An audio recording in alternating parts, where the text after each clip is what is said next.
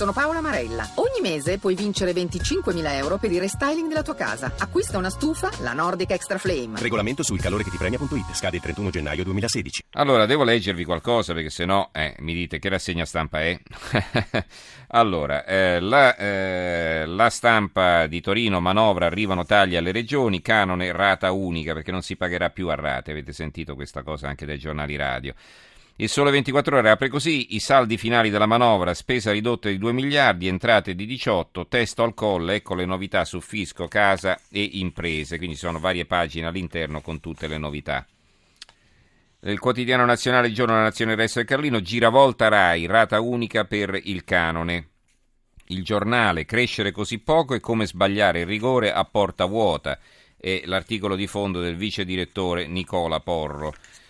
Eh, libero, il governo scheda le case sfitte, questa è la loro apertura. Una legge ordina di creare una banca dati con gli immobili dei privati non utilizzati da destinare a un non meglio precisato recupero o riuso da parte dei comuni. Cominciamo a preoccuparci. Manovra, condono per immobili intestati a società di comodo, niente rate per il canone. L'occhiello è occhio al portafogli. L'unità manovra svolta a sinistra, nella stabilità 1 miliardo e 700 milioni per l'inclusione sociale e un nuovo welfare, lotta alla povertà, reddito minimo di 400 euro al mese a oltre 250 mila famiglie. Il Gazzettino, manovra al Quirinale, ecco le novità, canone TV nella bolletta, rata unica, sanità, taglia alle regioni, ma quelli in rosso potranno aumentare i ticket.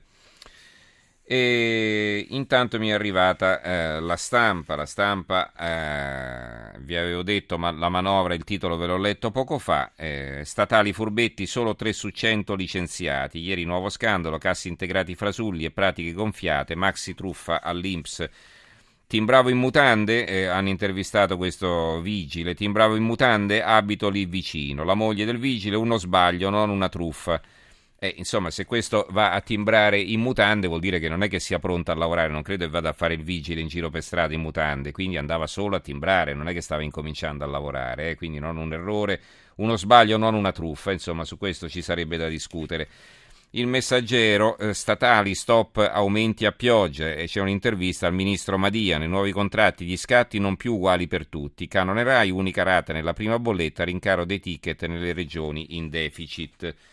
E qui c'è una foto eh, dell'uragano più forte di sempre, il Messico aspetta l'apocalisse, quindi sul messaggero l'abbiamo trovata, sulla stampa per esempio in prima pagina non c'è. Poi ci sono i titoli che riguardano lo scontro tra eh, l'ANM, l'Associazione Nazionale Magistrati, e il governo. Prova di forza toghe governo nell'apertura del Corriere della Sera.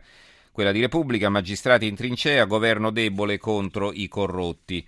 Il messaggero, i magistrati attaccano il governo e Mattarella difende Banca Italia. Il resto del Carlino, l'ira delle toghe, il governo ci delegittima. Eh, l'avvenire, gli ingiusti processi, i magistrati, il governo non ci deve delegittimare. Le critiche dell'ANM contro la corruzione solo riforme timide, secca replica del PD. E però poi l'avvenire si intrattiene su un altro argomento, eh, ma sulle adozioni gay un tribunale forza la legge a, caso, a, Roma caso contestato per una coppia di donne, perché? Perché è stata riconosciuta l'adozione eh, all'interno di una coppia eh, di donne.